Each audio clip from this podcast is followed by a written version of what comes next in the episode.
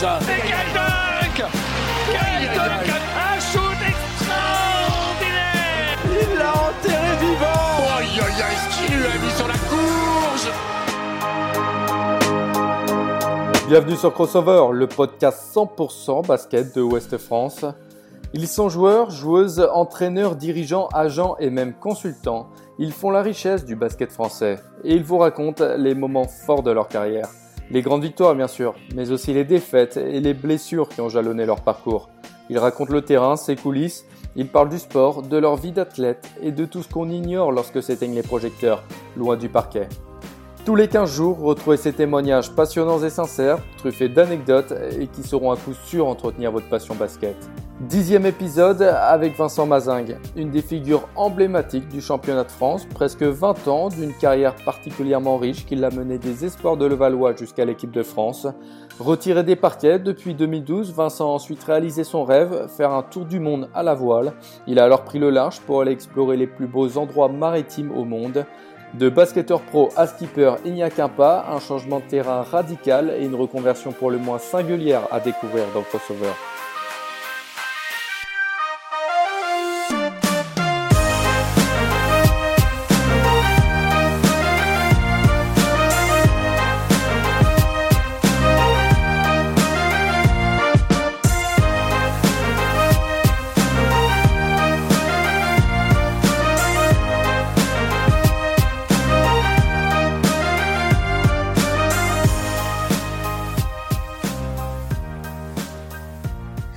Vincent Mazingue, bonjour, comment tu vas? Salut, ça va très bien, merci et toi? Eh bien écoute, ça va très bien. Merci à toi euh, pour ta disponibilité, de, prendre le temps de revenir comme ça sur ta carrière. Euh, merci également à tous ceux qui nous écoutent. Voilà, comme d'habitude, n'hésitez pas à noter Crossover sur Apple Podcast et aussi à partager les, épisodes sur, sur les réseaux sociaux. Euh, alors Vincent, on va revenir en arrière en parlant de tes presque 20 ans de carrière dans le championnat de France et en équipe de France, mais on va aussi voyager en évoquant ton après-carrière avec cette reconversion pour le moins singulière. Euh, en 2012, tu décides de prendre ta retraite sportive. Tu, vends tout ce que tu as en France, tu pars sur ton catamaran explorer les plus beaux endroits maritimes au monde. Euh, déjà, explique-nous ce, choix de vie et cette belle expérience pour toi. Alors en fait, c'est quelque chose qui a, qui, a mûri dans, dans ma réflexion d'après-carrière assez jeune, à partir de la Enfin de, de, entre 25 et 30 ans. Et à 30 ans, euh, il y a eu quelques épisodes de, de ma carrière dont euh, certaines blessures. Euh, j'ai eu ma, j'ai une blessure au mollet juste avant l'Euro 2005 où j'avais enfin ma chance de pouvoir faire une grande compétition avec l'équipe de France. Et là, 15 jours avant la compétition, je me blesse euh, au mollet. Euh, le docteur de l'époque, il me dit que je peux continuer à jouer. Euh, je m'entraîne comme un taré pour gagner ma place. Et puis finalement, on rentre en France juste avant la, Coupe d'Europe et puis ils s'aperçoivent que j'ai une déchirure de 6 cm sur le mollet et que je suis out. Donc là, ça m'a mis vraiment un gros coup, euh, un gros coup au moral et j'avais tout sacrifié jusque-là pour le basket. Et puis je me suis dit peut-être que je vais un peu penser à ma vie euh, d'après et, et, et, à côté le basket. Donc c'est là que j'ai commencé à préparer, j'ai commencé à lire des bouquins et il y a un bouquin en particulier qui m'a qui m'a qui m'a fait beaucoup réfléchir et qui m'a fait rêver et qui a inspiré Ensuite, la suite de mon parcours, c'est euh, une biographie de Bernard Moitessier. Qui, Bernard Moitessier est un, un navigateur français euh, euh, dans les, entre les années 50 et il est né fin des années, il est mort fin des années 90, qui a, qui a participé à la première course de, de, de voilier en solitaire autour du monde et sans escale, hein, bien avant le Vendée Globe. Il est arrivé en tête à la sortie du Cap Horn, il est arrivé en tête de la course. Il arrivait, il, il avait la, une grosse une grosse prime, la gloire et la et toute la célébrité. Et puis euh, et d'un coup comme ça, il a décidé de d'arrêter la course alors qu'il était en tête et de au lieu de remonter vers l'Angleterre où était la ligne d'arrivée, il, a, il est retourné vers vers le cap de Bonne-Espérance. Il a traversé l'Afrique du Sud et il est reparti jusqu'à Tahiti parce que il se sentait mieux en mer. Il n'avait pas pas envie de gagner, il n'avait pas envie de de retourner dans le monde et donc et, il est reparti euh, voyager, vivre son, son truc. Donc ça m'a ça m'a inspiré des grandes réflexions sur sur la vie, la passion, le plaisir, le voyage, le, le boulot et, et, tout ça. Et du coup j'ai eu envie de, de faire moi aussi un voyage en voilier autour du monde. Ouais, j'imagine que ça doit être un, autre mode de vie aussi par rapport à ce que tu as connu pendant 20 ans. Tu as connu les entraînements au quotidien, l'intensité du, haut niveau. Qu'est-ce qui, qu'est-ce qui change pour toi? Enfin, en tout cas, qu'est-ce qui a changé pour toi au moment où tu es parti à l'autre bout du monde comme ça?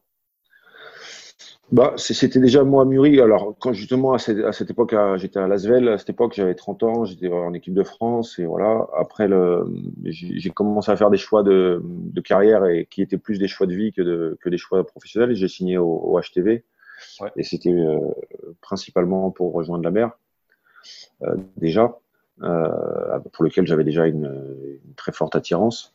Je faisais beaucoup de planches à voile à l'époque, euh, ça m'arrivait à Lasvel de, de faire des allers-retours hier pour aller faire une journée de planche euh, le dimanche. Et, euh, donc voilà, j'avais vraiment un besoin de vivre au bord de la mer et de me rapprocher de la mer. Donc j'ai fait le choix d'aller à hier, qui n'était pas du tout un choix sportif, même si c'était euh, si bien, on a fait des, des belles choses. Mais c'était d'abord un, un, choix de vie qui m'a amené progressivement à préparer mon voyage et, et à me former parce que euh, étant donné que j'étais basketteur et je savais absolument pas faire sortir un bateau du port ni comment naviguer. Mais euh, mais le haut niveau a cette faculté de, de t'apprendre à, à, à, quand tu as quand tu as les données de pouvoir les appliquer pour euh, arriver à un résultat. Donc euh, aujourd'hui la connaissance elle est partout elle est elle est disponible facilement gratuitement. Si tu as envie d'apprendre quelque chose ça suffit. Tu prends un ordinateur, tu prends, tu prends du temps et tu peux apprendre tout ce que tu veux dans la vie. Donc c'est ce que j'ai fait. J'ai commencé à, à, la fin de, j'ai commencé progressivement et puis à la fin de ma carrière où j'ai terminé à Levallois, j'ai commencé à, à, prendre du temps pour me former, euh, naviguer, prendre des cours, euh, étudier, euh, me remettre, euh, passer, passer des diplômes. J'ai passé mon diplôme de, de skipper en anglais, le Yacht Master. Donc euh, voilà. Et puis quand on est motivé et que qu'on on connaît l'exigence et le résultat du travail parce qu'on l'a déjà éprouvé dans le milieu du basket, et eh ben on peut le retranscrire dans n'importe quel autre domaine. Et avec un peu de passion euh, du travail et de l'acharnement, on arrive à, à faire ce qu'on veut. Donc euh, j'avais déjà la, recette. Il suffisait de changer les ingrédients et, je savais où je pouvais aller. Aujourd'hui, si j'ai bien compris, tu, tu navigues toujours un peu, mais tu as aussi une société dans le sud de la France, hein, c'est ça? C'est ça. Alors que je suis, je suis rentré de mon voyage euh, en Polynésie il y a deux ans. Ouais. Et euh, bah, ce voyage m'a énormément euh, rapproché de, de la nature et de, de l'environnement et m'a fait aussi également prendre euh, énormément conscience des dégâts que, que, que, que, que l'homme crée sur, sur l'environnement. Et j'ai eu envie, euh, en, j'ai dû rentrer pour des raisons familiales, hein, pour pouvoir me rapprocher de ma, ma fille, ma grande fille qui, a, qui avait 16 ans à l'époque et qui avait besoin que je sois pas à l'autre bout du monde. Donc je suis rentré et donc j'ai voulu voilà participer à quelque chose qui avait du sens dans la dans la transition énergétique et qui avait une envie de redonner un peu à la terre ce qu'elle m'avait euh, à, la nature de ce qu'elle m'avait donné en tant qu'émerveillement et, et de moments de, bonheur euh, passés à, la contempler. Et donc euh, j'ai créé une société dans l'énergie solaire, voilà dans, ma ville ailleurs, voilà qui aujourd'hui euh, marche très bien et, lance, même si moi, c'est pas forcément euh, ce qui m'éclate le plus à faire. Mais, euh, mais j'ai mis quelqu'un qui va gérer ça et voilà. Et je vais retourner un peu plus dans les bateaux. Bon, Vincent, on reparlera de, de, cette aventure un peu plus tard dans, dans l'épisode, mais avant ça, on va, quand même, euh, on va quand même revenir sur ta belle carrière. On l'a dit, 19 ans au, au, plus haut niveau. Alors, ça commence pour toi en région parisienne, hein, du, côté de, du côté de Poissy-Château. Explique-nous comment tu, tu arrives au, au, basket, assez tard d'ailleurs, je crois. Oui, j'ai commencé le basket à 13 ans. Euh, en fait, j'ai même été, euh, j'ai été supporter avant de, de, devenir joueur de basket. En ouais. fait, j'avais, c'était l'équipe de Château à l'époque, il n'y avait pas Poissy encore. Oui. Qui avait une équipe en Pro B. Et donc, je suis allé voir euh, des matchs avec des copains comme ça du, du, collège. Et je me suis retrouvé à, à, arriver dans une toute petite salle qui était un petit chaudron à l'époque avec une, une, ambiance extraordinaire, euh, avec la fanfare, les chants, euh, les, gens maquillés. Euh, et tout de suite, une ambiance très chaleureuse. J'ai le premier match que j'ai vu, ils ont gagné avec un scénario incroyable, donc une ambiance de feu. Et, là, tout de suite, j'ai adoré ça. J'ai adoré voir ce spectacle, vivre ses émotions et et de voir que là tout le monde se réunit, et puis à la fin du match, tout le monde a le sourire, la banane, et tout le monde était heureux à passer une super soirée. Et puis après, je commence à tourner, je les tourne un peu autour des, je repasse devant le gymnase, je vois qu'ils s'entraînent et tout, puis là on m'explique les mecs, en fait c'est des professionnels, ils font que ça. Euh, leur métier c'est ça, ils jouent, ils jouent le, pendant la semaine ils jouent, et le samedi soir les gens ils viennent les applaudir et, et leur taper dans la main à la fin du match. Et ben, j'ai dit, bah ok, mais moi c'est ça que je veux faire, pas de problème. Bon, après, il se trouve que j'étais grand en plus, et qu'au bout d'un moment, il y a un mec qui est venu me voir dans les tribunes, j'ai dépassé tout le monde d'une tête, et il me dit, toi, tiens, voir, viens voir ici, ça te dirait de jouer au basket, et puis, euh, et puis bien, ça m'a bien dit, et voilà, on a commencé comme ça. Et, ensuite, tu, arrives à, ensuite, tu arrives à Levallois, bon, progressivement, mais à partir de la, la saison 92, enfin 93-94, il me semble, où, euh, où, à Levallois, il y a une grosse équipe à ce moment-là. Il y a Mustafa Sanko, il y a des, il y a des Américains qui, qui, sortent, euh, qui sortent de NBA. Enfin, ça joue pas mal, ça te met dans le bain d'entrée de jeu, toi. Ah bah moi, je découvre tout de suite le haut niveau. Euh, j'arrive à 15 ans, pour, je suis encore cadet, mais je m'entraîne déjà avec les pros. Je, je, joue en espoir.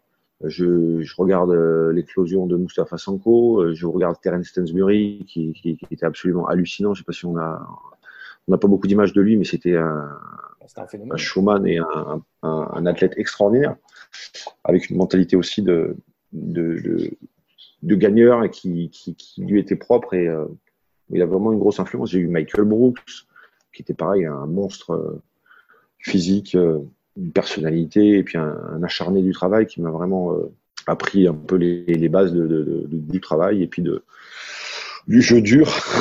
on a pris, on a pris pas mal aussi sur la coude. Enfin, j'ai eu des super, euh, j'ai eu des super modèles et surtout euh, des, des, super formateurs.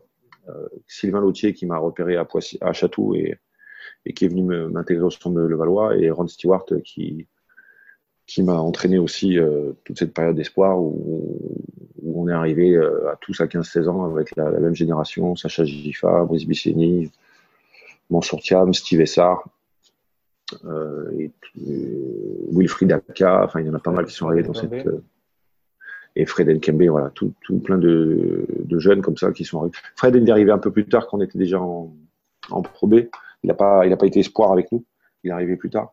Mais sinon, là, on a eu cette génération avec Thierry Zig aussi, qui était. Euh, bah voilà, on n'était pas des joueurs extraordinaires, mais disons qu'on a eu un environnement exceptionnel pour, euh, pour progresser.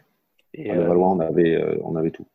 Et, d'ailleurs, quand tu es à Levallois au début, j'ai vu une anecdote assez drôle dans, le toujours très bon magazine basket de, Yann Casville. Tu as affronté Shaquille O'Neal un jour. Il était de passage à, à Levallois. il, lui fallait des, il lui fallait des gars pour un pick-up game et tu te retrouves au milieu de ça, toi. C'est ça.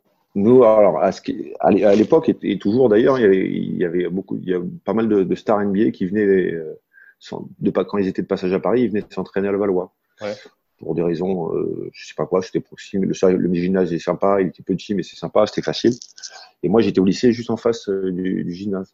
Donc, euh, des fois, on savait qu'il y avait un tel qui allait venir, un tel qui allait venir. On a eu Magic Johnson, on a eu Shaq, euh, euh, il y a eu les, Bulls qui sont venus aussi quand ils sont venus s'entraîner. Enfin, on a eu des, trucs de fou, quoi. On a les meilleures équipes du monde, les plus grandes stars. Et moi, j'étais au lycée, et puis dès qu'on savait qu'il y avait quelqu'un, on essayait de rentrer à travers le truc. Et puis, à un moment, il y avait un pick-up game. Alors, Shaq est venu avec sa bande et ses molosses, là. Il y avait Georges Eddy aussi qui était là. Et puis à un moment donné, il nous dit, allez, on était, euh, on s'est tourné un peu, puis on est, les espoirs là, comme ça, on rentrait, on jouait un peu avec. Mais nous, euh, bon alors déjà, chaque n'était pas ce, ce, le chaque qu'on connaît aujourd'hui, parce qu'il était, il était super fit, et puis il n'était pas encore légendaire comme il l'est aujourd'hui. Et euh, mais bon, voilà, on s'est, on s'est bien éloigné de lui quand même. J'ai un pote qui s'est quand même fait un petit peu dunker sur la gueule, mais moi j'ai évité le, évité le contact à l'époque. Moi, j'étais pas ce que je suis aujourd'hui non plus, donc on était très impressionnés. Et puis on a eu Magic Johnson, on a fait on a fait l'exercice. Magic Johnson, quand as 15 ans, euh, on lui tapait dans la main. Il y a deux ans avant, le, on le voyait en finale NBA, si tu veux. Donc euh, c'était un truc de fou. L'environnement à Levallois était exceptionnel. Donc on l'a dit, hein, tu fais tes gammes à, à, Levallois, ensuite tu vas à Bondy une saison en National 2 histoire de, de, gagner un peu de temps de jeu. Puis c'est le retour à Levallois pour la saison 97-98. Euh, à ce moment-là, Levallois a des problèmes financiers et est redescendu en, en Pro B quand toi tu reviens. Bon, un mal pour un mm. bien au final, puisque c'est l'avènement des, des Cardiac Kids. Tu, tu, as, tu as rappelé un petit peu toute la bande. Donc, les Cardiac Kids, c'est voilà, mm. cette, bande de, de, jeunes potes dont tu faisais partie qui sortaient du, du, championnat espoir et à qui on a donné les clés de l'équipe parce que bah, le club n'avait pas vraiment d'autre choix économiquement. Euh, il y avait sept jeunes et, et, deux Américains. Raconte-nous cette période euh, assez folle. Alors juste un mot pour dire, je, je suis passé à Bondy en National euh, 1 parce que je, je jouais c'était National 1 à l'époque. Euh, à l'époque, c'était la, en dessous la Pro B, ouais. Ah, Mais euh, là-bas, j'ai été coaché par Savo Vucevic, oui. euh, qui était le coach de Bondy. et qui m'a fait aussi euh, passer un nouveau palier, qui m'a appris un autre basket, d'autres choses et qui m'a vraiment aidé à, à, progresser. Et je suis arrivé du coup euh, comme ça lancé sur une belle saison où j'avais des où j'étais titulaire, où j'avais des responsabilités et directement j'ai été intégré euh, dans, le, dans une équipe euh, à qui on donne les clés en Pro B comme ça. Donc là aussi le timing est vachement important pour passer ce cap d'espoir à, à, pro et, et l'environnement joue, joue, beaucoup, les choix de carrière jouent beaucoup à, à cet âge-là. Et, euh, et puis là, on arrive dans une équipe, bah voilà, euh, de toute façon, il n'y a pas d'autre choix. On vous met vous sur le terrain. C'est pas parce qu'on vous croit que les, les plus forts, mais c'est parce qu'on on a que ça à mettre. Et, euh, et d'un coup, ben, on a une liberté extraordinaire, une responsabilité, et puis, une, et puis surtout, on a eu un, grand, grand plaisir de, de, de, pouvoir jouer ensemble. C'est comme si tu as, une bande de potes là, qui, qui vivent ensemble depuis 3-4 ans, et puis tu leur dis, bah tiens, on vous file une équipe là, et, et à vous de, à vous de faire le taf. Alors ça a été un petit peu compliqué au début, et puis c'est c'est là que Ron a, a essayé de, de s'adapter avec le matos qu'il avait en fait.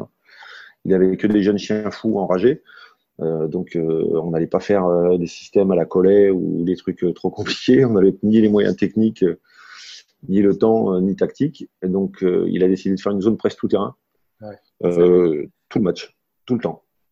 Voilà. Et c'était complètement un espèce d'ovni dans le paysage du basket à cette époque-là, parce que bon, le jeu était plutôt beaucoup plus lent qu'aujourd'hui, structuré, avec un vieux meneur à l'ancienne qui faisait une passe, exécutait son système, puis au bout de la 29e seconde, tu essayais de trouver un tir si on avait un. C'était ça le basket à l'époque. Mais c'est vrai, hein, enfin, dans les années 90, c'était beaucoup plus rugueux, lent et tout ça. Ouais. Euh, et donc, du coup, là-dessus, arrive, il y a, y a cinq mecs qui ont 20, 20 balais, des cannes de feu et qui courent dans tous les sens pour essayer de, de choper les interceptions, de ralentir ou de, désorganiser, de déstructurer euh, un, une équipe adverse. Et ça a fonctionné. Ça a fonctionné de manière assez légendaire en plus parce que je crois que le premier match qu'on le fait ça, on est en. Non, ça c'était en pro. Euh, enfin, ça, a fonctionné assez rapidement avec des, remontées au score euh, qui, qui, qui, étaient impressionnantes. Et puis, on voyait un petit peu la désorganisation dans l'équipe adverse. Ils disaient, qu'est-ce que c'est que ça? Ceux qui n'étaient pas préparés, en tout cas, ils étaient vite surpris. Et puis, on a réussi à gagner pas mal de matchs comme ça. On fait une grosse saison en Pro B. Euh, on finit premier d'ailleurs. Ben, on finit champion de Pro B.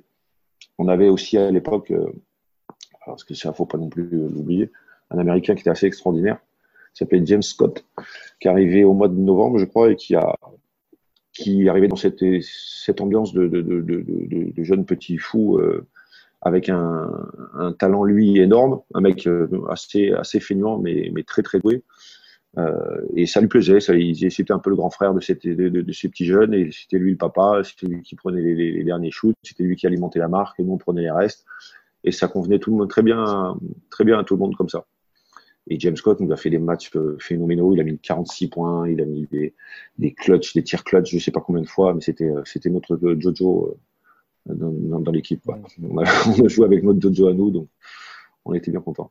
Ouais, mais c'était assez dingue. Enfin, l'ambiance devait être dingue en tout cas cette année-là dans, dans, le groupe. Et d'ailleurs, pourquoi ce surnom des, des Cardiac Kids? Ça, c'est alors c'est Ron qui, qui Ron Stewart qui nous a qui nous a tous donné des surnoms à l'époque.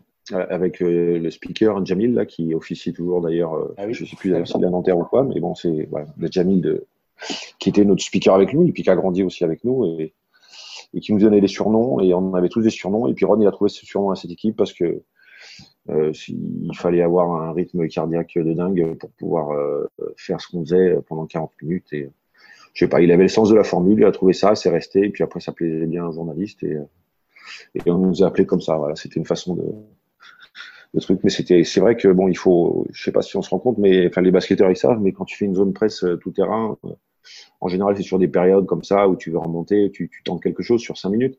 Ah ouais, c'est compliqué de faire tout minutes, match. C'est compliqué de faire tout match, je peux te le dire. Ah, alors, Donc l'entraînement qu'il faut pour arriver à ça, je peux te dire que c'était en a chier. Alors encore une fois, j'ai lu une anecdote qui m'a bien fait sourire. À, à l'époque, vous veniez d'avoir le permis là, tous ensemble, toute la petite bande, et vous faites ouais. une virée en voiture avec. Euh, je, alors je, je suis pas sûr, hein, je suis pas sûr de l'histoire, mais je, je, crois que vous faites une virée en voiture avec la voiture de l'américain. Vous veniez de voir ouais. le, film, euh, le, film, Taxi de avec Sami série, et au final, la voiture a terminé à la casse. Bah, J'ai un peu honte hein, de dire ça maintenant. Il faut pas que les jeunes ils fassent la même chose. Hein. bah oui, mais il faut qu'ils sachent que quand on est jeune, on est con et que quand on est con et qu'en plus on a les moyens de faire les cons, bah ça peut ça peut être dangereux. Là, ça a bien fini. On a regardé le film euh, Taxi et on était avec Brice, Bistieni et, et deux copines. Et puis on a voulu faire les, les cacous dans les rues de Paris et on a fait un rallye, voilà, et ça a terminé en équilibre sur les quais de Seine, euh, sur, la, sur la chaussée entre la Seine et la rue. Heureusement sans, sans blessés graves. Mais ça aurait pu, ça aurait pu être pire.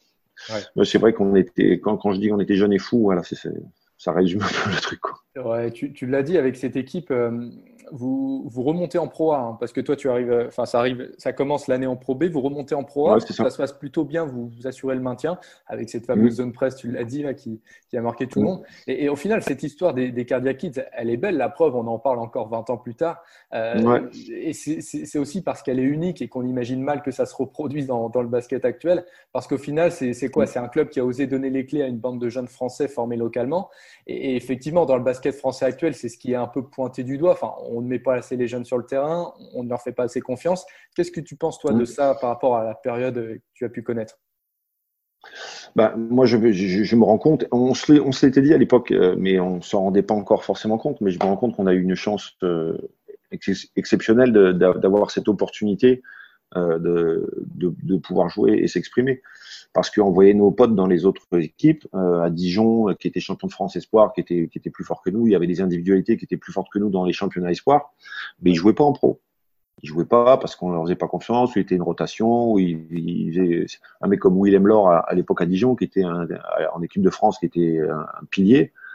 Et ben en pro, il jouait pas du tout. Moi, j'étais j'étais j'étais loin derrière lui en équipe de France et j'avais la chance de pouvoir m'exprimer. Donc après, ce qu'il faut ce que les, ce que les dirigeants aujourd'hui ils ont du mal à comprendre, c'est que pour euh, à comprendre et assumer peut-être surtout, c'est que pour euh, quand on fait jouer des jeunes, il faut accepter euh, d'avoir des hauts et des bas. Il faut accepter d'avoir des moments de contre-performance. Mais on ne peut pas faire progresser un jeune si on le laisse sur le banc ou si on lui dit d'être parfait cinq minutes pendant qu'il rentre. C'est pas possible. Un jeune, un, un, jeune joueur, il a besoin de jouer il a besoin de faire son expérience. Plus il va jouer, plus il va faire l'expérience, plus il va prendre de responsabilités, plus il va euh, performer, euh, plus il va aussi euh, avoir des contre-performances, plus il va apprendre.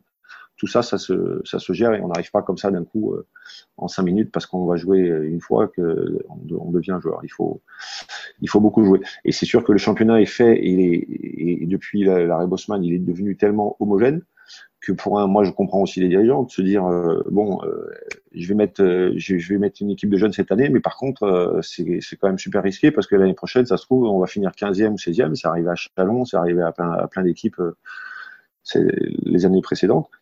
Ils jouent leur survie quand même les mecs aussi en proie, donc ils ont un budget à tenir, les sponsors, les machins et tout.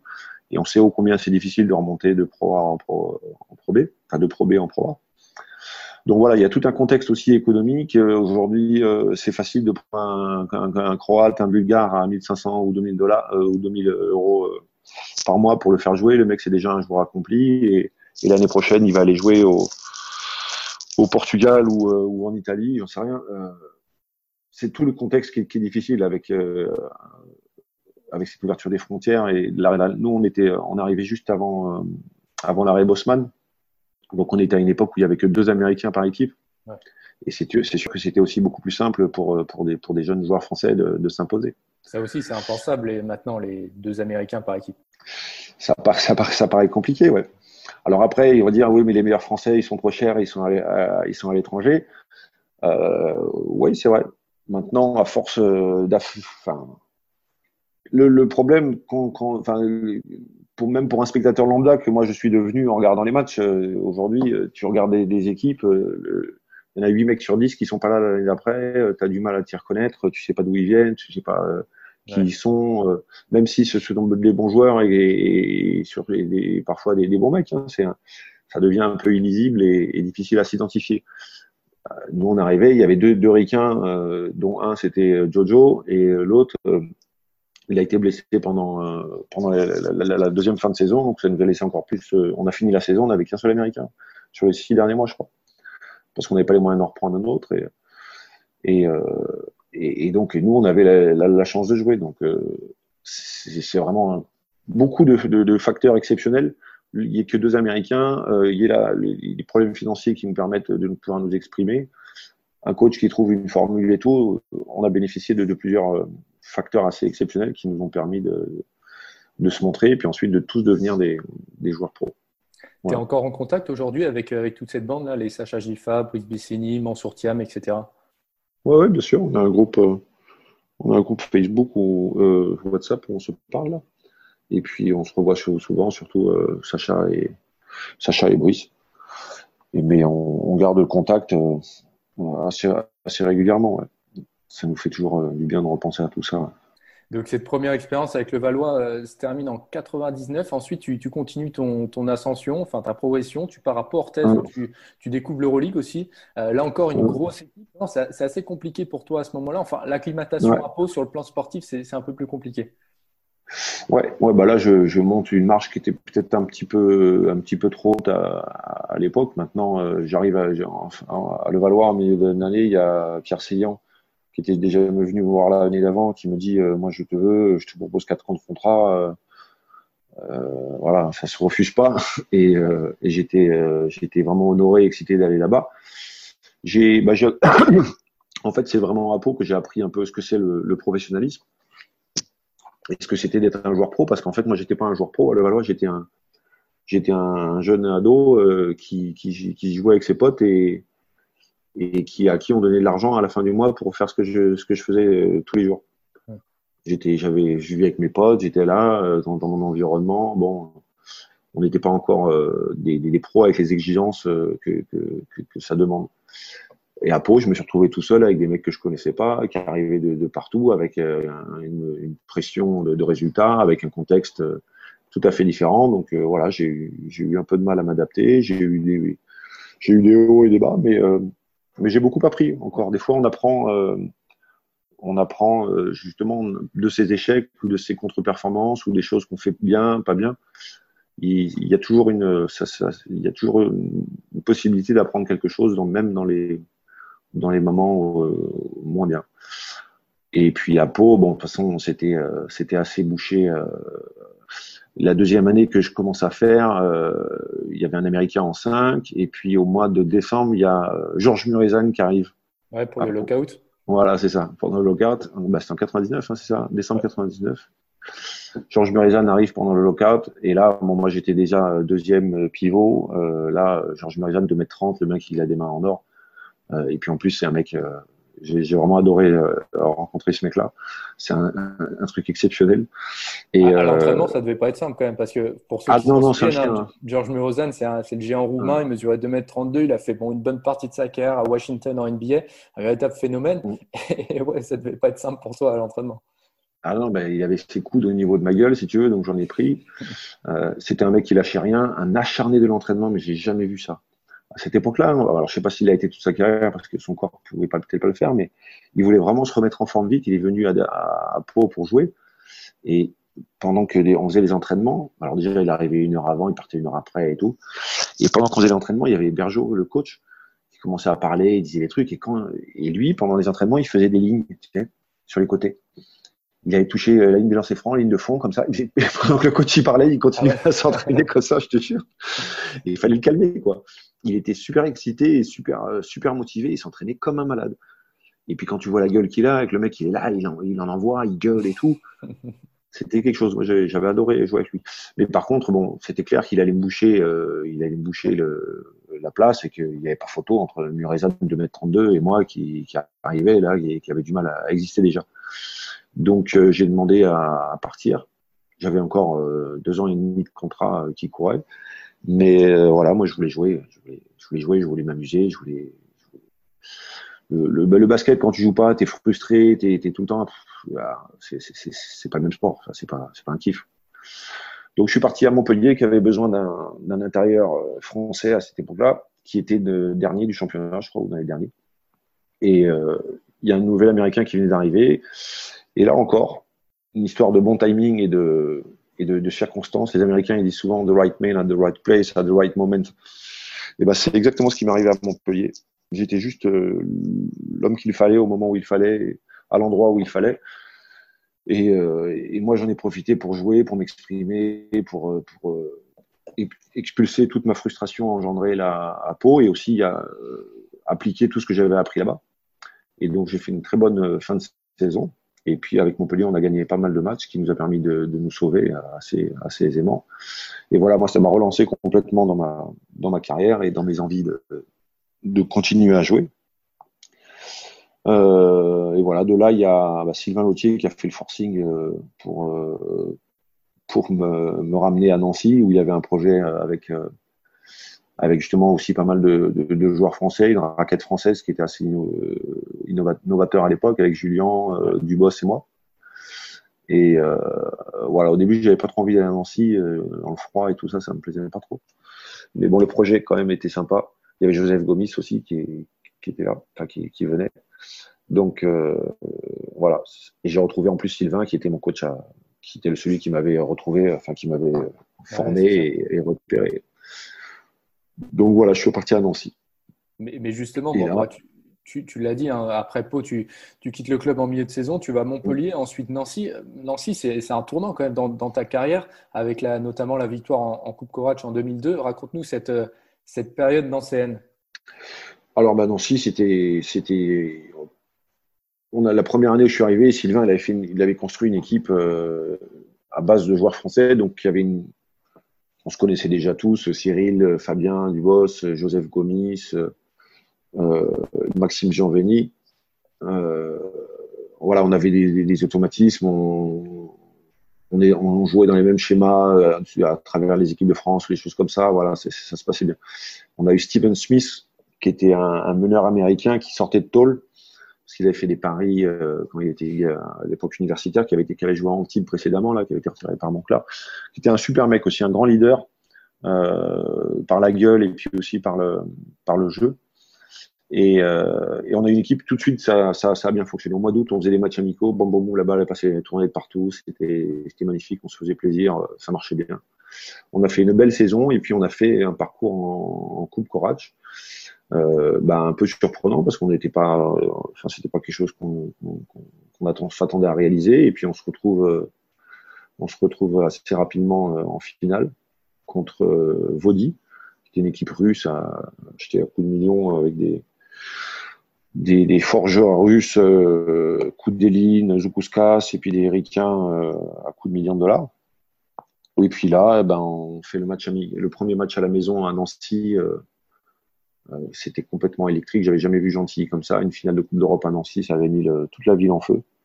Et là, on les explose. On les explose. Il y avait Steven Smith et Joseph qui avaient fait des matchs de dingue. Ils avaient fait danser euh, sur le backcourt. Et on avait, on avait tenu la baraque. Cyril se, et Cyril se blesse euh, au bout de, Cyril qui était le pivot titulaire se blesse au bout de 10 minutes. Moi, j'étais remplaçant de Cyril ou Fabien. Et Cyril se blesse au genou depuis 10 minutes. Donc, je suis appelé à jouer quasiment le reste du match. Et ça se passe bien aussi pour moi. On fait un bon match, on les explose de 26 points. C'était match aller-retour. Donc voilà, on part en Russie. Euh, on se dit, bon, on s'attendait quand même à un, petit traquenard, mais on avait un bon matelas. Et on a eu un bon traquenard. Et heureusement qu'on avait un bon matelas. parce qu'on se retrouve là-bas dans une petite salle et tout. Bon, on était crevés. On a fait un voyage de deux jours avec les hôtels pour aller rester à, à. Personne ne sait où c'est Vaudi c'est près de l'Adriatique, c'est un truc, euh, il faut prendre huit avions avant d'arriver à Moscou, et après tu vas à Moscou, tu vas à Francfort, tu prends le bus, enfin c'était un, truc de dingue. Et, euh, nous on était rincés en plus parce qu'on était, il y, avait, beaucoup de blessés, on faisait beaucoup de matchs avec la, la Coupe Croate le championnat.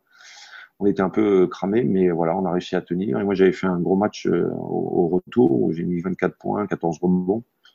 Et euh, en fait, ils avaient vachement pressé les arrières et moi je m'étais retrouvé avec pas mal d'opportunités. Et donc voilà, on a gagné, euh, on, a, on perd de 18 ou 20 points, je crois, le match retour, mais du coup, on gagne la Coupe Courage.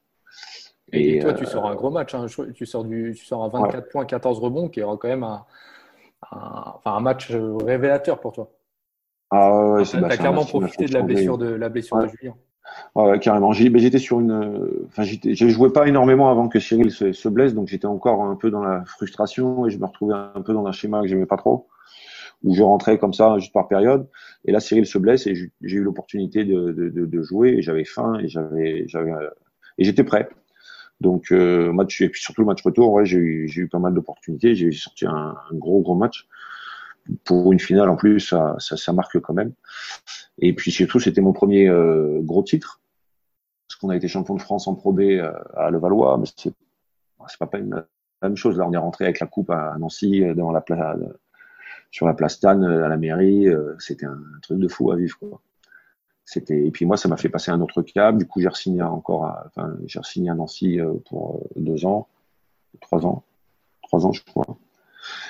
Et puis, et puis ça m'a fait passer un, un autre, un autre stade. J'étais, je suis devenu titulaire, j'ai été appelé en équipe de France et euh, voilà, ma carrière a été vraiment lancée euh, après ce match-là, je pense. Ouais. Enfin, après cette, cette, cette année-là, en tout cas.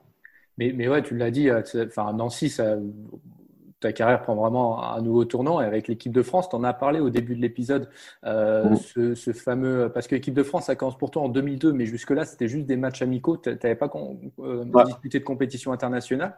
Et là, en 2005, ça doit être le cas. Claude Bergeau, le sélectionneur, te, prend pour l'Euro. Et tu as raconté, hein, juste avant la compétition, tu te blesses au, dernier moment. C'est un un regret ça pour toi parce que surtout que cette année-là, il y a la bon, on sait, il y a médaille de bronze et euh, c'était clairement l'année où tu pouvais vraiment avoir un rôle et t'imposer. Alors, en fait, ce qu'il faut savoir, c'est que j'étais en équipe de France en 2002 et j'ai fait à chaque fois les tournois de qualification pour les, les championnats d'Europe, pour les Coupes du Monde. À chaque fois, les trucs de qualif, je faisais. Et puis, j'étais à chaque fois aussi les étés pour faire euh, les, les championnats d'Europe ou tous les Coupes du Monde. Mais j'étais jamais, enfin, j'étais coupé toujours dans les derniers. Donc, je passais tous mes étés à m'entraîner comme un taré pour gagner ma place. Puis, à chaque fois, j'étais coupé. Allez, c'est bon, tu merci. Alors, c'était euh, c'est normal, hein, c'est le, le jeu. Hein, quand tu quand es en équipe de France, c'est la concurrence et il faut, faut l'accepter, sinon tu viens pas. Mais disons que tu as quand même un peu les boules quand ça fait trois fois de suite que ça t'arrive. Là, c'était la quatrième et là, ça semblait la bonne, tu vois. Donc bon, énormément de, de, de frustration, c'est sûr. Énormément de frustration. Après, euh, le fait que je vienne pas, ça a fait revenir Fred Weiss euh, en équipe de France, ouais. qui n'était pas là à la base. Et Fred Weiss, il a été monumental contre les contre les Yougos euh, il fait passer le match des quarts de finale quasiment à lui tout seul. Donc, euh, je ne sais pas si ça avait été moi, j'aurais, j'aurais fait ce que Fred a fait. Mais du coup, je suis après, je suis allé les rejoindre pour la finale euh, en 2005 là, parce que j'étais en groupe depuis le début. Ils m'ont, ils m'ont dit allez viens avec nous, tout ça. Et, j'ai assisté à la finale contre contre la Grèce et puis aussi à la, belle médaille de bronze qui a suivi derrière. Mais voilà, c'est vrai que ça a été beaucoup de frustration et l'équipe de France ça a été beaucoup de beaucoup de beaucoup plus d'entraînement que de que, de, de vrais matchs de, compétition. Mais euh, ça restera, enfin, c'était une expérience formidable dans ma carrière, ça, c'était le top. Et pour revenir à Nancy, quand tu es à Nancy, justement, tu avais dit, euh, euh, bon, à part le public de Nancy, forcément, tu étais sifflé dans, dans, toutes les salles. Ça, c'est par rapport à un jeu musclé. Ça, ça, veut dire aussi mm. que les gens te craignaient un peu, non? Ouais, ouais, c'est vrai que c'est venu un peu, un peu plus avec ma carrière et que j'avais ben, une, une réputation de joueur un peu dur, rugueux et, et parfois peut-être vicieux ou euh, voilà, je me laisse pas faire. Donc euh, tout de suite, y a, ça peut vite euh, créer des, des petites tensions avec les joueurs adverses et ça fait ça fait réagir le public. Et puis moi, je prenais ça comme un jeu, comme un comme c'est un affrontement. Le basket, c'est ça reste un divertissement. Hein. On n'est on n'est pas là pour faire la guerre, on, on est là pour s'affronter et, et marquer son territoire et défendre ou défendre son territoire en l'occurrence. Et il y a certaines salles où ça réagissait pas mal, ouais à Roanne notamment, à Strasbourg, c'était pas mal. Voilà, quelques, j'avais quelques aficionados qui aimaient bien me, me provoquer, me siffler. D'où ce surnom euh, Bang Bang Ça vient d'où ça, Bang Bang? Bah, C'est pareil, c'est euh, Ron Stewart qui me. Ah, c'est Ron Stewart. Qui me, ouais, qui me faisait comme ça, bang, bang, par rapport à mon. Par rapport à des mouvements comme ça. Et c'était resté aussi assez, euh, assez longtemps. J'en ai joué un peu aussi, peut-être. Il y avait aussi euh, Jacques Monclar. Bon, Jacques Monclar, il donne des surnoms à tout le monde, mais, euh, mais toi, il t'a surnommé l'ostéopathe. Voilà, c'est ça, c'est un peu dans la même veine. Il, y a cet aspect de bon jeu qui ressort, a priori, euh, assez, assez rapidement. Et, dans un, j'ai vu que dans un maxi basket en 2011, tu avais dit le sale boulot, il n'y a pas grand monde qui accepte de le faire. Moi, je l'accepte et je le fais avec plaisir. Ça me permet de jouer au haut niveau. Mais si je n'étais qu'une brute, je n'aurais jamais joué 19 ans au haut niveau. Euh, parfois, est-ce que ça te dérangeait d'être, d'être seulement entre guillemets hein, considéré comme un mec qui met des tartes, qui met des coups comme ça? Non, parce que c'est un rôle que j'ai accepté d'endosser, comme, comme je l'ai brillamment dit. Mais euh, c'est que quand tu choisis une tunique, après, il faut pas, faut pas venir cracher dessus, quoi. Euh, et, euh, et ceux qui pensent que été juste une brute, ça, bon, c'est des gens qui connaissent pas trop le basket. Et puis, ce qui m'a rassuré aussi beaucoup, c'est que les gens qui connaissaient le basket et qui voyaient ce que je faisais sur un terrain en dehors de mettre des coups, tout ce que je faisais aussi pour aider mes coéquipiers en défense ou en attaque, ou les rebonds, les petits trucs, les, les, petits types. il y a plein de petites choses qu'on peut faire pour aider son équipe sans toucher la balle et, et, sans que ce soit spectaculaire et sans que ce soit vu par les, par les, par, les novices. Et, et, tu peux demander à mes coéquipiers, je pense qu'ils étaient contents de, de, jouer avec moi et que je leur facilitais parfois, parfois la tâche. Ouais, c'est Alors pour revenir à, ta carrière en club, tu quittes Nancy en 2005.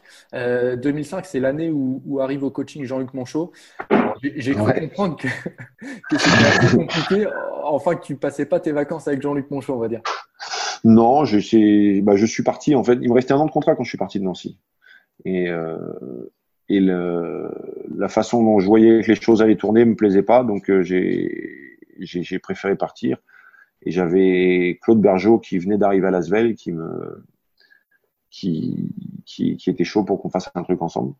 Donc euh, donc euh, non, mon show, humainement et la façon dont c'était passé pendant l'année euh, entre moi et lui, alors que à Nancy j'étais j'étais j'étais bien, j'avais j'avais j'avais fait mon trou, j'étais j'étais bien installé. Lui, je ne l'ai pas aimé humainement. Enfin, c'est sûrement un, bon coach qui a des grandes compétences, mais euh, bon, voilà, je vais pas m'étendre, je vais pas trop sur le sujet, mais c'est pas quelqu'un que j'apprécie. Donc tu l'as dit, hein, après Nancy, c'est Villeurbanne pendant deux saisons, deux saisons qui sont plutôt bonnes pour toi sur le plan personnel. Ensuite, tu vas à Hier-Toulon pendant quatre ans. Alors Hier-Toulon, c'était un peu euh, folklore parfois. Hein. Le club n'avait pas un gros budget, pourtant vous jouez quand même une Coupe d'Europe euh, une année. Enfin, c'est l'Euro Challenge qui était à l'époque la troisième compétition européenne. Euh, tu as des souvenirs comme ça, des anecdotes de déplacements, déplacements épiques avec, avec Hier-Toulon Alors déjà, un, déplacement avec Hier-Toulon, c'est déjà épique. D'accord. Tu vas à Paris, déjà, ça peut être euh, rocambolesque. Ah à l'époque, des fois, on allait à Paris, on prenait le, samedi matin, on jouait les samedis soirs. On prenait euh, le bus à 5 heures du matin devant, devant le Palais des Sports de Toulon pour aller à Marseille. Une heure, de, une heure, une heure et demie, tu arrives une heure et demie avant. Donc, tu prends l'avion, tu arrives à Paris. Et ça, c'est quand on prenait l'avion. Donc, on se levait à 4 heures du matin, si tu veux, pour faire le match à 8 heures. Il faut savoir quand même qu'il y a un aéroport à hier Toulon. Il y a un aéroport qui fait des vols directs. Mais nous, on passait par Marseille parce que c'était 4 euros moins cher. Ah, Donc, c'était déjà épique. Donc, quand tu dois aller en Roumanie, euh, dans un petit bled que personne connaît, avec le HTV, je t'explique pas. Il faudrait que tu demandes à Laurent Deniam peut-être un jour de te raconter euh, les anecdotes de déplacement du HTV, mais ça rien qu'à ça, ça vaut un livre.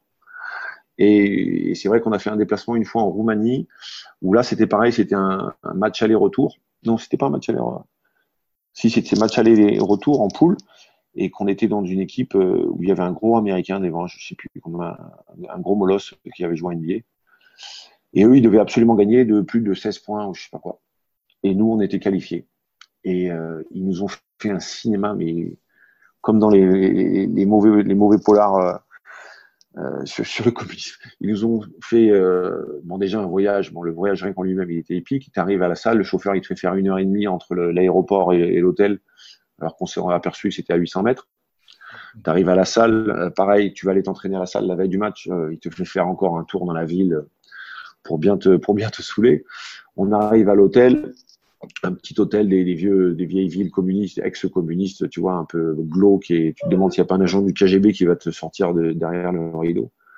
Et puis euh, on fait le repas et tout, et la nuit on commence. Euh, moi j'étais avec nous, j'étais avec Mousse à l'époque, Mousse Sanko dans la, dans la chambre. Et la nuit on commence à entendre des réveils qui, qui sonnent de, dans la chambre. Ring, ring, ring. Mais c'est des gros réveils avec des mmh. mécaniques là, avec les, grosses.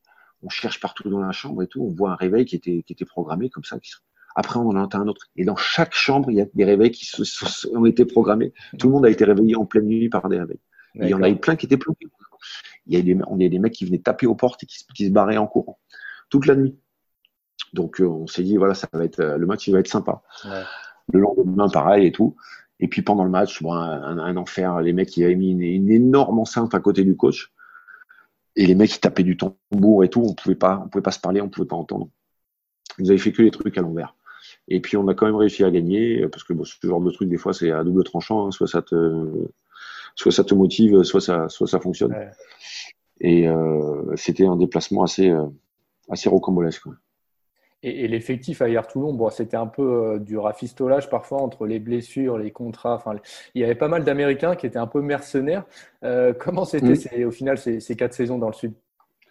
Alors moi, c'était, j'en garde des bons souvenirs. Surtout la première année où on a fait, je suis arrivé et on a fait directement, on a fini sixième. Euh, on a fait une, grosse saison. Hein. On avait fait une grosse saison. on était avec euh, Sean Colson, qui était un meneur américain, euh, soliste et passeur, mais passeur juste quand il faut faire la passe, quoi, tu vois, mais qui était en un contre un, qui était assez intenable, qui a fait une grosse saison et, euh, et, qui, et, avec qui lequel on était assez complémentaires parce que bon lui il shootait moi je prenais les rebonds en fait. C'était ça c'était ça le deal. Et, euh, et ensuite on a eu bon après voilà hier Toulon c'est toujours une équipe qui a fait qui faisait des coups avec des mecs euh, voilà qui avaient envie de se relancer ou qui venaient ici pour se montrer ou qui ou, ou en fin de carrière ou des choses comme ça. Donc il n'y avait pas de budget euh, mais il y avait il y avait il y avait l'argument de jouer 30-35 euh, minutes avec Alain Weiss euh, qui fait jouer chez mecs, qui leur donne les clés et, et qui les fait pas trop chier après. Donc c'était quand même aussi euh, pas mal. On a eu mais on a eu des bons joueurs. On a eu Hervoye Perincic là qui était un, un croate là qui, qui a fait des belles saisons ici. On a eu Derek Obassoa, bah on a eu Alexis Agença qui est venu cette année-là aussi, enfin qui a fait ses débuts en pro cette année-là, la première année. Euh, non, moi j'en garde des bons souvenirs. Après, c'est sûr que moi, on m'a fait venir euh, avec le président de l'époque pour avec des ambitions de développer vraiment le basket à Toulon, machin. Bon, il n'y a jamais eu vraiment ni les moyens ni l'ambition de, faire un gros club ici, mais euh, j'ai passé des belles soirées quand même, des, bons moments pour acheter, c'est sûr. Bon, et puis tu l'avais dit, hein, tu l'as dit au début, hein, c'était surtout un, plus un choix de vie qu'un choix, qu'un choix sportif. Euh, ah oui. Et, après, J'ai refusé des propositions euh, de, Strasbourg, notamment à l'époque, qui étaient bien, bien plus intéressantes. Le, salaire, il ne devait, pas être, devait pas être mirobolant. Ah bah, il est divisé par deux, pratiquement. Donc euh, après hier Toulon, tu fais une dernière année dans ta carrière au Paris Le Valois, histoire de, boucler la boucle. là, à ce moment-là, ça commence à devenir compliqué. Enfin, ton corps ne suit plus trop, on va dire. Ouais. Ouais, ouais bah je, je, me suis vraiment posé la question à, à la refaire cette, cette, année parce que je sentais que ça commençait à tirer un peu de, de tous les côtés. Et j'avais fait des bons playoffs euh, sur la, la, la saison d'avant et j'avais, j'avais plusieurs euh, propositions, beaucoup de propositions, euh, alors que je m'y attendais pas trop à 35 ans. Et puis j'ai choisi de revenir à Paris, le, enfin à Levallois pour voilà finir l'histoire que j'avais commencé. Je trouvais que ça avait du sens et que et qu'on m'offrait un rôle un peu aussi comme ça de, de vieux, de, de grand frère euh, qui, qui, est là aussi un peu à la fois pour mener les jeunes et puis pour titiller un peu euh, les, notamment la Monta Milton, là l'américain, qui était un, un, jeune doué et un peu feignant. Donc l'avoir euh, avec moi à l'entraînement, ça l'a ça, ça, ça l'a boosté d'ailleurs pas mal. Et ce rôle-là m'a plu. Et puis bon, par contre, euh, mon corps a pas tel, pas, a pas tenu l'année complète. J'ai, j'ai craqué au mois de mars. Euh, il me semble, où là j'ai mon dos qui était euh, qui, tenait plus, j'arrivais plus à j'arrivais plus à m'entraîner, je prenais des anti-inflammatoires tous les jours, euh, c'était plus possible. Et, euh, et j'ai arrêté un peu, enfin j'ai arrêté comme ça sans, ça c'est mon corps qui m'a arrêté en fait. c'était pas c'était pas moi qui dit voilà je stop, c'était lui qui m'a dit oh, là t'as été un peu trop loin, maintenant on arrête. Et aujourd'hui, quel regard tu portes sur, sur tes 19 ans de carrière? Écoute, c'est toujours un. Moi, je, quand, je, enfin, je vis pas avec ça aujourd'hui. Si tu veux, ma vie aujourd'hui n'a rien à voir avec le basket, mais euh, mais je regarde toujours ça comme un comme quelque chose d'un passé qui, qui me revient avec beaucoup de, de, de, de plaisir et de, de bonnes vibes et de je revois des, des, des têtes, des rencontres, des moments. Voilà, je retiens que le meilleur et puis et puis à, à la base derrière, enfin c'est quand même euh, quand j'étais gamin et que je suis allé voir les, les, les joueurs euh, ce match à Chatou, euh, moi, ils m'ont fait rêver, si tu veux. J'ai eu ce rêve à 13 ans de devenir un basketteur et je suis devenu et je l'ai fait pendant 20 ans, si tu veux. Donc, rien que ça, déjà, c'est un accomplissement euh, au niveau personnel qui est, qui, qui, est fort. Si tu, veux. tu te dis, voilà, j'en ai rêvé, je l'ai fait. c'est ça fait du bien, déjà, tu vois. Et non, non, moi, le, puis c'est une école de vie extraordinaire, le, enfin, le basket, comme comme, comme les sports collectifs. Hein. Moi, je, je, me rends compte aussi dans la vie que, que, que je vois aujourd'hui les, les, jeunes gamins. Euh, nous, on n'était pas dans la drogue, on n'était pas dans, dans, l'alcool, bon, ni, ni, même trop dans la fête et tout, parce qu'on s'entraînait tout le temps et que notre but c'était d'être de, de, des joueurs de basket. et c'est un environnement qui est, qui est sain, qui est positif. Tu apprends la vie de groupe, la discipline, le travail, la communication, les objectifs. Euh, c'est hyper formateur pour ce qui est le monde, le, le monde réel, le monde de l'entreprise, le monde de, de, de, ce que tu veux. C'est des choses que tu apprends euh, et qui te, et qui te forment aussi en tant, en tant qu'homme. Donc, euh, le sport, le basket et euh, après le haut niveau, ça, c'est encore une autre école. Le haut niveau, c'est l'exigence, c'est de la performance, c'est le souci du détail, c'est le, c'est le, l'optimisation en fait de, de, tout ce que tu peux faire pour être le, le, plus performant possible. Ça te, ça te formate aussi en, différemment. Ce qui peut être aussi un peu compliqué au niveau personnel des fois quand tu es trop, trop porté vers la performance et l'exigence, euh, c'est pas facile pour les autres. Alors, alors j'ai vu via, via, tes réseaux sociaux notamment que tu suivais encore euh, pas mal le, basket, le basket français. Euh, pareil, hein, quel regard tu portes sur le, sur le championnat de France aujourd'hui, toi qui, qui l'as particulièrement bien connu pendant 20 ans? Moi, je suis un peu triste de. Je suis arrivé le basket, dans les années 90, le basket passait sur FR3 ou LA2. Ou... Euh, on disait que c'était le sport de l'an 2000, on disait qu'il allait y avoir un million de licenciés en l'an 2000, euh, il y avait le 3-3 qui explosait de partout, il y avait les magazines de basket de partout. Et euh, on lui disait, bah oui, mais ça, ça passe pas encore trop à la télé parce qu'il manque des résultats en équipe de France, il manque des Coupes d'Europe, des choses comme ça. Et puis je vois aujourd'hui, ben, 30 ans après, le, basket, il est encore en moins bonne position, si tu veux, qu'il l'était quand j'ai commencé. le rugby, il nous a déposé. Euh, le hand, ils sont en train de quasiment faire jouer égal. On va voir le volet. il y a le basket, je sais pas trop si c'est le fait que la NBA écrase tout le reste ou si, et c'est sûrement le fait qu'il y a des, le, basket français n'a pas toujours été très bien vendu ni très bien exposé.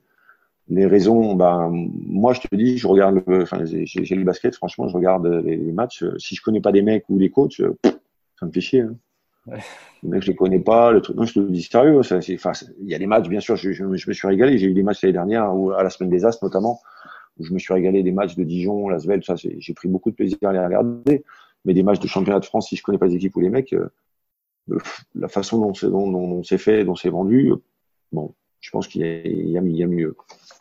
Il y a mieux à faire. Et puis le basket français, c'est assez désespérant, et c'est pour ça aussi que j'ai pas voulu, enfin désespérant. Il y, a, des côtés un peu désespérants euh, c'est pour ça que j'ai pas voulu y, jouer un rôle ou, essayer d'avoir un rôle là-dedans en tant que quoi que ce soit. C'est un milieu qui est assez petit, qui est assez fermé, où chacun essaie de se battre pour ses propres intérêts, au détriment parfois de bah, du basket lui-même. Mais euh, voilà, c'est c'est pas un combat auquel j'ai envie de m'attaquer.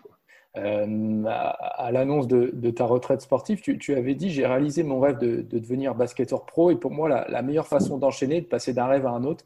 Mon deuxième rêve est, de faire un tour du monde à la voile. On en a, un peu parlé au, début de l'épisode, euh, mais d'où vient cette, cette, passion pour, pour la mer, pour l'aventure? Tu, tu bah, en fait, beaucoup la, mer... Hein. J'ai vu que tu étais, très Thalassa à l'époque ah et tu as eu la chance de de faire partie d'ailleurs de l'émission. Hein. Ouais, oui, il y a une équipe de Thalassa qui était venue faire un reportage pour les 40 ans euh, de Thalassa et le sujet c'était Thalassa a changé ma vie. Et euh, ils sont, ils étaient venus nous voir sur le sur le bateau à Tobago dans les Antilles. Et euh, oui, non, moi j'ai toujours été attiré par, par la nature déjà et, et par la mer en plus. J'avais, je partais en vacances au bord de la mer, j'avais commencé à faire de la planche et j'avais vraiment adoré ça. Et après, tout de suite, je suis parti dans le basket. Et quand tu es dans le basket à partir de 13 ans, tu fais les équipes de France, les machins et tout, les vacances, euh, tu n'en as quasiment pas beaucoup. Enfin, tu n'en as presque plus, quoi. Donc, euh, j'ai eu pendant toute ma carrière un peu de frustration, de manque de temps, d'aller naviguer, d'être euh, près de la mer et tout ça. Et à un moment donné, j'ai voulu euh, consacrer plus de temps à cette passion que j'avais en moi, qui était, qui était là. L'attirance vers la mer, c'est quelque chose d'assez inexplicable. C'est enfin ceux qui aiment la mer, ça t'en parleront peut-être mieux, que moi, mais c'est une espèce d'attraction, une espèce de d'envie de la mer, c'est l'horizon, c'est le voyage, c'est le lointain, c'est l'inattendu, c'est le c'est la beauté, c'est la c'est aussi la peur, c'est aussi les, dangers, mais c'est c'est voilà, le, les rencontres, les voyages, le, les sensations fortes, les sensations douces, c'est tout un univers qui qui, qui, est à découvrir et qui change en permanence. c'est un espèce d'amour de, jeunesse, si tu veux. Je sais pas comment trop le, traduire. Et es, là, on l'a dit, intervenu un petit peu plus sur Terre en, ce moment, enfin ces dernières années. Tu as, prévu de repartir euh, sur de longues périodes comme ça? Quelle est ta prochaine destination? Ben, je, je repartirai sûrement. Euh, et je suis en train de, de, regarder un petit peu comment, comment est-ce que ça peut s'organiser. Mais euh, Maintenant, j'ai un, j'ai, j'ai un fils aussi qui a trois, qui va avoir quatre ans. Et l'idée, ce serait aussi de lui faire découvrir à lui, euh, enfin, avec moi et ma femme, un peu tout ce que tout ce qu'on a eu la chance de le voir, et puis de lui apporter cette ouverture sur le monde que, que les, les voyages en bateau permettent, et euh, de découvrir le monde à travers son hublot plutôt que son écran. Euh, ça serait un beau cadeau à lui faire. Alors pour terminer, j'ai vu une anecdote qui n'a d'ailleurs pas trop plu à Evan Fournier sur Twitter. On t'avait proposé de faire Colanta et tu, as refusé. Tu n'avais pas envie de faire Colanta Non, pas du tout, non. non, non, c'est vrai qu'Evan il est fan de ça et ça l'a fait rager. Mais j'ai plein de potes d'ailleurs qui, moi je comprenais pas trop parce que moi quand je suis rentré de voyage, Colanta, si tu veux, j'avais jamais, enfin, j'en entendais pas trop parler. Je, ne savais pas trop ce que ça représentait. Et il y a quelqu'un qui est tombé sur mon profil Facebook et qui m'a appelé et qui me demandait si ça, si je souhaiterais faire le truc. Moi, je, la télé-réalité, euh, c'est pas trop mon truc. Et euh, l'aventure, oui. Euh, les, trucs, le côté survie, tout ça sur l'île, ça, ça me plaît. Les jeux et tout. Mais alors, dès que les trucs de manipulation, moi, je vais voter lui parce que lui, il m'a dit ça, les trucs, machin, les trahisons, les coups bas, les trucs et puis que le, monteur, il fasse ce qu'il veut de toi avec ce qu'il a envie de te donner comme personnage et tout ça. C'est ce côté-là moi que c'est pas possible pour moi. Je me, enfin, je me reconnaîtrai pas là-dedans donc euh, je veux pas faire ça. Mais ça, ça, ça, a rendu fou pas mal de vie. Alors Vincent, on, arrive déjà au, terme de, cet épisode. Encore un joli parcours, hein, que ce soit en, euh, sur et en dehors des, parquets. Euh, en tout cas, la, reconversion est bien trouvée. Aujourd'hui, tu, as 44 ans, il me semble. Qu'est-ce qu'on peut te souhaiter pour la, pour la suite? Bah, En général, aux marins, on leur souhaite juste bon vent. D'accord, bah écoute, bon vent Vincent et, encore un grand merci pour, pour ta disponibilité. Bah de rien, merci à toi, c'était cool.